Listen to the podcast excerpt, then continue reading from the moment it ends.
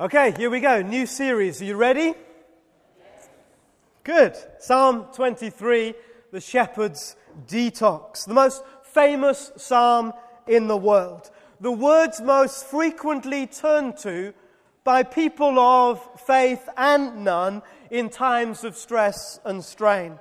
A psalm that offers us God's response to the pressures of our lives. We find here God's antidote to the things that afflict us, God's cleansing from the poisons that intoxicate us, God's truth for the words that so often trouble us. A detox, not for the body, but for the soul. We find these words, words at least 2,500 years old, to be as relevant today to our lives to our families, to our jobs, to our culture as they have ever been. How is that so? Here are words so old, yet so bang up to date. Words that belong to an era long dead, yet they are so alive. Because they're God's words.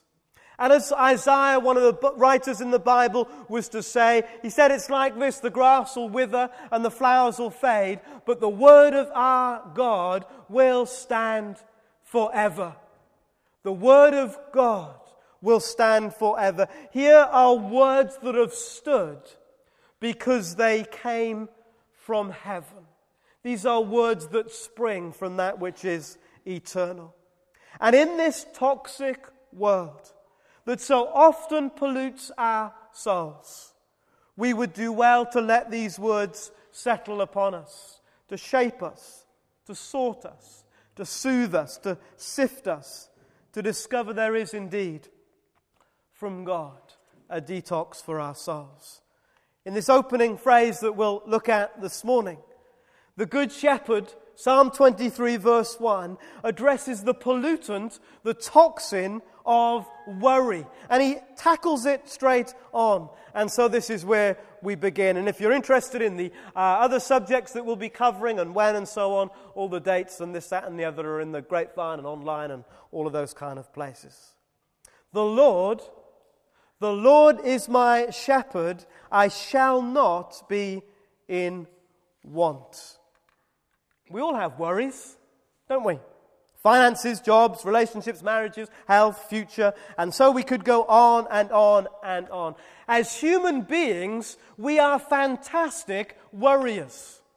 Did you realize that human beings are the only creatures in the universe that worry? Your dog doesn't start worrying that he's not getting on very well in life. And your cat does not worry that one day she will be sick. Human beings are the only creatures under heaven that worry. And we seem to love it, to relish it, to flourish at it. We even use worrying as a mark of maturity, a true sign of adulthood. We do. How many of you have said to your teenage children, you'd better start worrying about your future? You'd better start worrying about those exams. You'd better start worrying about where you're going to live. Their unworried, unhassled approach to life bothers us. It frustrates us. We can't wait until they grow up and worry just like we do. We excuse ourselves about worry too. It's not me, it's my circumstances. If other people were in the same situation as me, well, they'd be worrying too. It's not that I'm a worrier. It's just that I've got things to worry about. No. No. The first truth to freedom, you know, when truth hurts a little, this hurts a little, brace yourself. Worry is more about us than about our circumstances. Imagine that the holiday that you've waited months for, maybe even years for, has finally arrived. All winter you've battled through the wind and the rain. You've kept yourself alive because you know that one day you'll be lying on a sun soaked beach under an unbroken blue sky besides clear crystal water. This moment has kept you going day in, day out. You've got up in the dark, you've gone to the bus stop in the rain, you've come home in the dark. This has kept you going. Finally, it arrives and you're there. The beach is picture postcard perfect. It's paradise. Every direction you look, the glory of God's creation just fills your gaze. The journey's been good, the hotel's fantastic. You've even managed to beat the odd German to a sunbed. Did I say that out loud? And you've just finished coating your body in Ambre Solaire. And you lie back. You begin to feel the warmth of the sun caressing your body. It's perfect, pure, unadulterated bliss. You've arrived at your own unbridled utopia. All those days at the office, ah, I deserve it. And it lasts for 5.6 seconds.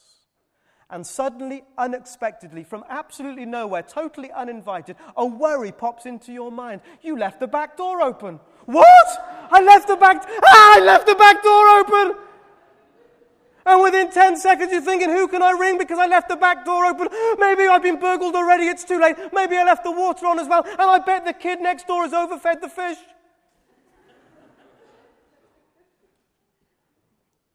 Worry it's not about your circumstances, it's about you. We may summarize worry with three easy words it's unhelpful. It's unhelpful because it never accomplishes anything. It doesn't solve anything. It's stewing without doing, as someone called it. It's like racing your car engine. A lot of noise, a lot of smoke, but you go nowhere. Worry's never solved a problem. Worry can't change the past and it can't control the future. It only makes you miserable today. Worry does not empty tomorrow of its sorrow, said Corrie ten Boom. It empties today of its strength. It's unhelpful. It's unreasonable. It exaggerates your problems. It makes mountains out of molehills. It just makes problems seem bigger and bigger and bigger. The more you worry, the bigger it gets. And to worry about something you can't change is useless, isn't it? If you can't change it. To worry about something you can change is stupid. Just change it. Our worries are not as big as we think anyway. Worries have been likened to a dense fog. According to the Bureau of Standards, a dense fog covering about seven street blocks in a dense city centre to a depth of 100 feet is composed of something less than one glass of water. All seven blocks in fog, 100 feet, one glass of water. That's like your worry. It looks so thick, so dense, so impenetrable. It disorientates us, throws us off beam takes us, forces us to take a different direction. But really, when it all comes down to what it really is, it's nothing, or at best, nothing much. Did you know that 40% of the things you worry about never happen? And did you know that 30% of the things that you worry about have already happened? Maybe you've been so busy worrying you haven't noticed. 12% of things are about our bodies uh, uh, needlessly. I have pain in my head, and suddenly it's all gone terribly wrong. I've got pain in my foot, and, uh, and, and we panic. 10% of your worries are so petty you won't even mention them out loud. Which leaves 8%, which may be something, but are usually easily solved. And instinctively, we know it's true. Maybe you've heard the story of the executive J. Arthur Rank, who decided that this worrying in life was so stressing him out. He had an ulcer and goodness knows what. I'm only going to worry on one day. He chose Wednesdays. I'm going to worry on Wednesdays. So every time he got a worry, something that made him really anxious, something that was getting his ulcer all going, he'd write it down, he'd stick it in his worry boxes. I'll think about that on Wednesday. And what he discovered that when he got to Wednesday and he opened the box, imagine waking up on Wednesday morning, hey, it's a great day, it's my worry day. And he lifts off the lid uh, and he looks inside and he's got these worries. And he said nearly every time, almost all of them had been resolved. What would it have helped had I worried? So it's unhelpful and it's unreasonable and worry's unhealthy. We know that, don't we? Your body wasn't made for worry, it's unnatural. When you worry, you get ulcers and backaches and headaches and insomnia uh, and allergies and irritable this, that, and the other. Our bodies were not made to worry. Not to mention what it does to your soul. Worry stops you loving. And worry stops you giving. And worry stops you growing. It's self absorbing, egocentric, debilitating, demoralizing that sounds a death knell to our souls. The Old English word for worry uh, is to strangle or to choke. And that's what worry does it strangles, it chokes the life out of us. How sad sometimes. In my life and yours, the new life of the kingdom is in us, but our worries are squeezing it out. In this series, I said that we'd look at uh, uh, a, moment in the life of David, who wrote this psalm, to help us reflect and understand something of what he might be talking about. And so this morning we're looking at that passage uh, that uh, Chris read to us some moments ago to help us understand. So enter Goliath, the perfect worry worker. Picture the scene. The army of Israel is lined up on one side of a great valley, and uh, the Philistines are lined up on another. I don't know how you imagine it, perhaps a little narrow ravine. It was uh, the valley of Elah, verse 2 tells us. It was about a mile wide. It was a great, big, huge canyon. And these two armies were lined up on either side. And between the slopes ran a little stream from which David would go and pick up his five stones. He only needed one, but he picks up five. And there was one Philistine who was a giant named Goliath. A champion named Goliath, who was from Gath, came out of the Philistine camp. He was over nine feet tall. He had a bronze helmet on his head and wore a coat of scale armor, uh, a, a, a, coat of scale armor of bronze weighing 5,000 shekels. On his legs he wore bronze greaves, and a bronze javelin javelin was slung on his back. His spear shaft was like a weaver's rod, and its iron point weighed 600 shekels. His shield bearer went ahead of him. You'll find looking at me a really good visual aid. And uh, for those of you listening online, the preacher today resembles something like Arnold Schwarzenegger, although a lot more intelligent. he was massive. Size 20 collar, 56 inch waist, his biceps bursting, thigh muscles rippling, and his loud, boastful shouts were belching across this mile wide canyon that separated these armies. This day, I defy the ranks of Israel. Give me a man. Come, let us fight each other. Every word produced panic and fear in the Israelite camp. He was a worry machine par excellence. Every time they saw him, every time they heard his voice, panic rose within them. There was no one willing to fight Goliath. Give me a man. There was no man. Despite the king's offer, the king said, If there's anyone in this army who will fight Goliath, I'll give you my daughter in marriage. That was not too good an offer, you'll find out later in the story. But nevertheless, I'll give you my daughter in marriage. You can have all the riches of the kingdom. You can be exempt from tax for the rest of your life. But even that didn't persuade them. Goliath was there, worry.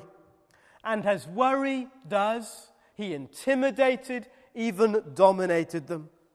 We all know the roar of Goliath in our own lives. The booming sound of the things that, wor- things that worry us. For 40 days, Goliath roared every morning and every night, says verse 16. And your worry does the same. As soon as you wake, you hear its roar. As you drift to sleep or lie awake, tossing things round in your mind, the words of your worry circle your valley. And just as these Israelites poked their head out of the tent every morning, and there he was. So your worry dominates so often your day. And it steals our joy, and it steals our energy, and it serves up fear. Day after day, week after week, Goliath gets bigger and bigger, and his roar louder and louder. Can you notice, uh, uh, uh, if you read it through carefully, you'll, you'll, you'll see that when Goliath began, he was on the far side of the canyon. But he was building in his confidence. And as the story goes on through 1 chapter 17, Goliath is getting nearer. And at one stage, he says he's already coming up the other side towards the, the side that the Israelites were on. That's what your worry does. If you leave it, it gets bigger and bigger and it comes towards you. It seeks to overwhelm you. It will devour you unless you destroy it. David's a shepherd boy. Too young to be in the army, unskilled and untrained as a soldier. Too insignificant to be remembered by his father when an important prophet turns up and says, Hey, tell me your sons. And Jesse needed to be reminded that he had a son called David out in the field. And this young, insignificant boy arrives at camp, sent by his father to take domestic supplies to his brothers. And he arrives just as Goliath is beginning his daily routine. And to cut a long story short, David was mad absolutely mad that Goliath was taunting these Israelites. David was incensed that this heathen was mocking their true God. And he said, almost instinctively, without a second thought, I'll go. Leave it to me. They tried putting Saul's armor on him, but it was no use. So David took the only thing he knew. He took his shepherd's boy sling and he went and collected five stones. He'd only need one. And then he slung this one single stone so fast that it could kill a lion. And it hit Goliath right between the eyes where there was no armor. The warrior machine was dead. Goliath had said, Give me a man. In the end, it was just a young boy that finished him off. Now, the important thing I think for you and for me is how come this shepherd boy did what all those soldiers couldn't? And if Goliath is like my worry, can I learn to slay him, it, as effectively as David did? Well, I think the secret of David's success is summed up in the opening verse of Psalm 23 The Lord is my shepherd. You see, the truth is, David didn't face Goliath with his sling. David faced Goliath with his God. You come against me, he said to the Philistine, with sword and spear and javelin, but I come against you in the name of the Lord Almighty, the God of the armies of Israel, whom you have defiled. We must receive the Lord as our shepherd. We must receive the Lord as our shepherd. What does a shepherd do? Shepherd provides, a shepherd protects, a shepherd guides, a shepherd corrects. And the amazing thing is this that God has promised in this life, here and now, to be your personal shepherd, to do for you those four things.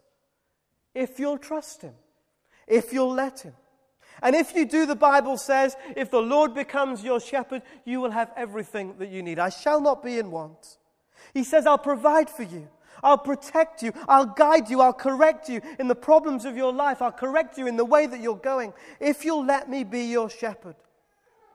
You see, the secret for David was not the, the discovery that the Lord is a shepherd, but the secret for his life was his discovery was his ability to say, The Lord is my shepherd, my protector, my provider, my deliverer, my guide. It's all covered. My God will meet all. It's a fantastically small and significant word, isn't it? My God will meet all your needs according to his glorious riches in Christ Jesus. What a great word. All. It's all covered. When you take out an insurance policy, if you're like me, you will be anxious about the things that aren't covered because you know that the first claim that you have will almost certainly be regarding an area of the policy that is not covered. God says it's all covered. All covered. Worry is not only unhelpful, unreasonable, unhealthy, it's unnecessary if Jesus Christ, the great shepherd of the sheep, says, hey, all covered. Every time we worry, we act like an atheist, someone who doesn't believe. Because in essence, we're saying, God has not got that bit covered. God's not going to take care of that bit of my life. God's not going to work it out in His way, in His time. Worry is practical atheism. It says, I don't believe God will do what He says He will do. I'm not sure He's got it all wired. I don't know about you, but I find that a bit challenging, don't you? Let's just push it on a little bit further. Think again about this phrase the Lord is my shepherd. We know it so well, so familiar to us. Listen to what it's saying. Get the drum bit. The Lord. The Lord is my shepherd. The Lord is, what does that mean? The Lord is my shepherd. Hear the text. It means something like this The Lord can't be your shepherd until the shepherd is your Lord. Could it be that the areas of our lives where we worry are nothing more than the areas of our lives that we fail to bring under the lordship of Christ? Yes. As Barclay says, now there's a thought. If he is Lord, and today we might say boss, manager, CEO, chairman of the board, person who's on top, the one calling the shots. If he's the Lord, he's the one in control. And if worry is anything, worry is an issue of control. The root behind all of your worry and mine is a fear that you are not in control. Worry is always an attempt to control the uncontrollable. And if that's true, worry is assuming a responsibility that God never intended you to have. And it happens, doesn't it? Whenever you try to control the uncontrollable kids, economy, environment, future, health, you're going to worry. Worry assumes you are in charge, which in itself is quite a scary thought. Worry assumes you're in charge. I heard a lovely story that makes the point. Fresh out of business school, a young man uh, sees a job for an accountant. He applies for the job and he gets an interview. And he goes to be interviewed by a very stressed man who's running his own small business. This man says, I need someone with an accounting degree, but more importantly, I need somebody to do my worrying for me. Excuse me, said the accountant.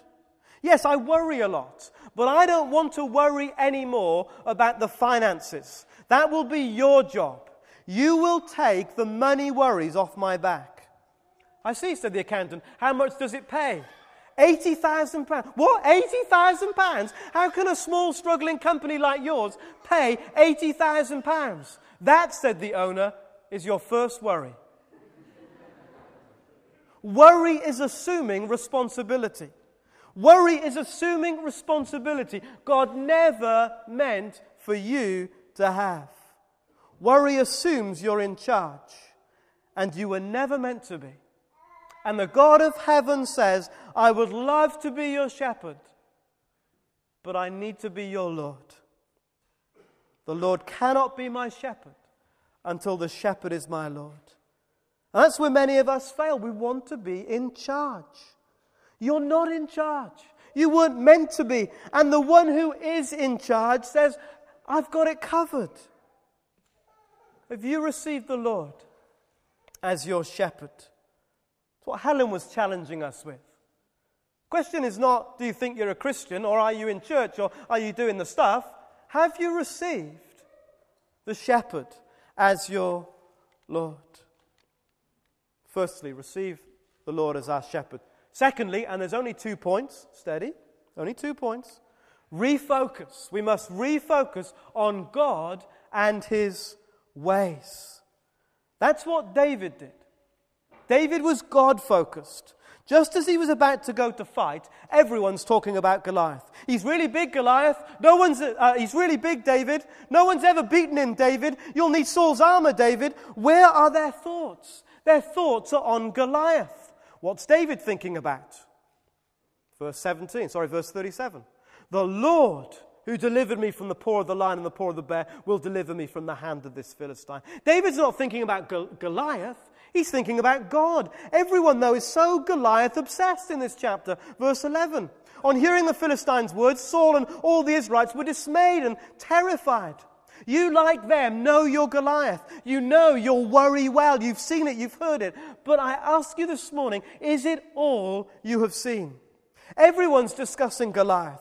And maybe your Goliath dominates all your discussions too. But look what David says, his very first words in this story, in fact, in the whole of the Bible.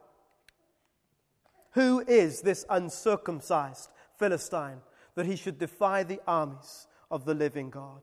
You see, David sees Goliath, but he sees God more.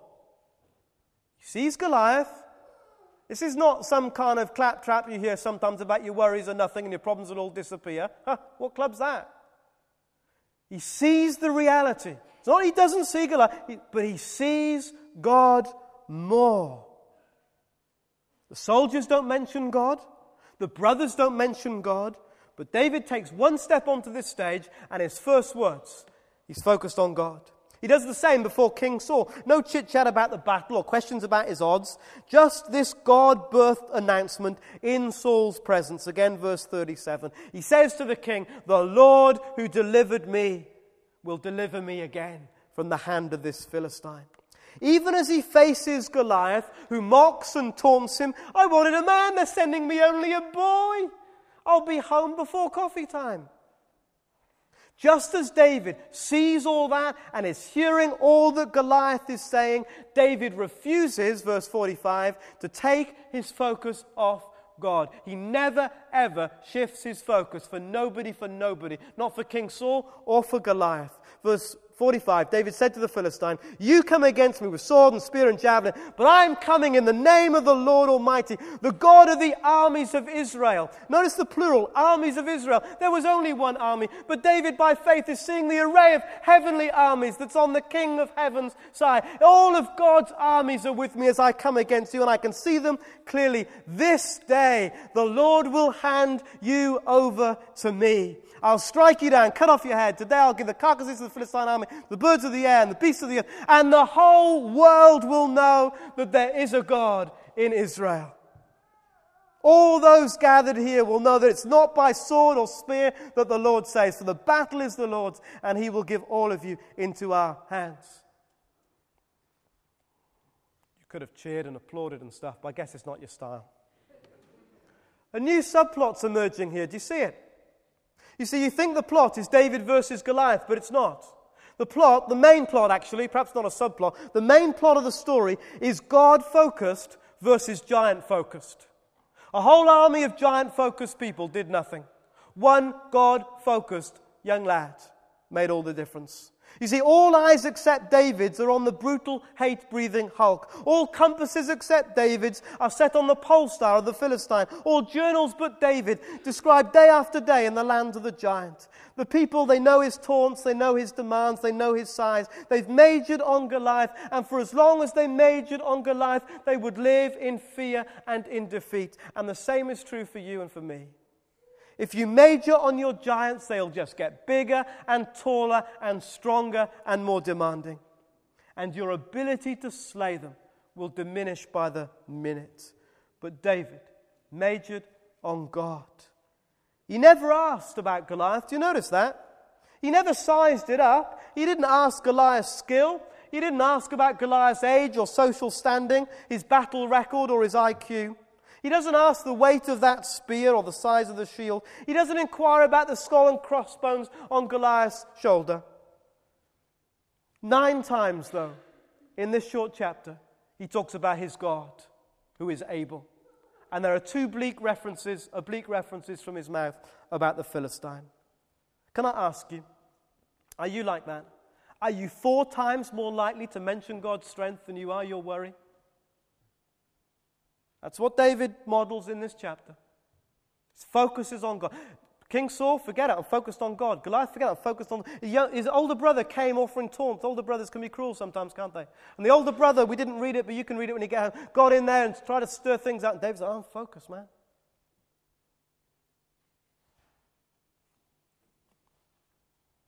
Four times more likely then? Talk about God's strength than your worry. That's how giants fall. To Caesar Max Lucado phrase, focus on giants, you stumble. Focus on God, your giants tumble. He saw the giant. Don't misunderstand me. It's not about saying the giant didn't exist or it wasn't very important or it wasn't very big. This giant was, hey, nine feet tall. He was just a little boy. He saw the giant, but he saw his God. And with a God saturated soul, he rushed towards his giant. And you could say, terrible joke is coming, get ready. You could say he got ahead of his giant. Get it? Head? You got a head, head, yeah? When was the last time you got ahead of your giant? When was the last time loaded with God's saturating uh, glory filling your heart and your mind? Did you take your God given sling and take one shot at your worry? I don't know how big your giants are. Well, I do actually. And I know that many of us sitting here have got giants that feel more than nine feet tall. But even if I don't know how big your giants are, I know how big our God is. And your giants, however big, are nothing, are they, compared to Him? We find that hard to believe, don't we, sometimes, in reality, in daily speak. Bigger than Him. And that takes us right back to Psalm 23, verse 1. The Lord is my shepherd. See, it's in capitals, isn't it? Did I do that? No. Your Bible does it. Do you notice that?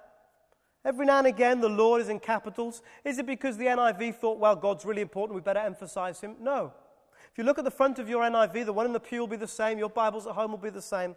A very common convention to use capitals for the word Lord when the original text had the name Yahweh, the Hebrew name for God. The name so holy that no one would speak it out aloud except the high priest. The name so other that when the scriptures were read, it would be replaced by another word or an abbreviation.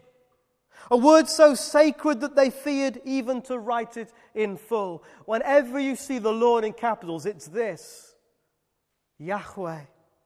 So when you see the word Lord here, it's a reminder that we're talking about the unchanging, uncaused, uncaged, ungoverned God, the one behind, above, and beyond all things. God so awesome, so holy, so other that we might hardly dare mention his name. This is Yahweh who rules both the day and the night. This is Yahweh who does not change, who always is, who was uncaused. No one breathed life into him. No one sired him. No one gave birth to him. No one caused him. No act brought him forth. This is Yahweh, the one who creates but was never created, the one who makes but was never made, the one who causes but was himself never caused. No wonder the psalmist said, The mountains before they were born, you brought forth the earth and the world. From everlasting to everlasting, you are God. Yahweh doesn't check the weather. He created it. He doesn't defy gravity. He made it. He's the one without limit, the one without end, the one of all place, the one of all time. No act brought him forth, therefore no act can take him out. Who needs, hey, a God on a shelf or God in a box or in a bottle? Who needs a God made of statues of wood or clay or bronze? We need a God who can still storms, a God who can defeat death, a God who holds life, my life, in the strong grip of his hands. We need a God who can place a hundred billion stars in our galaxy and then place a hundred billion galaxies in our universe. We need a God who can take two fist size of clay and of flesh, sorry, two fists of flesh and turn them into 75 to 100 billion nerve cells, with each of those nerve cells having over 10,000 connections to other cells. And to take those two fists of flesh with all those nerves and cells and put it in a skull and call it a brain. We need a God like that, don't you think? Wouldn't that be cool? God like that? Who is so numbingly mighty, yet can come in the softness of the night and whose touch can be as tender as healing balm. We need Yahweh. And according to David, we have one. The Lord is my shepherd.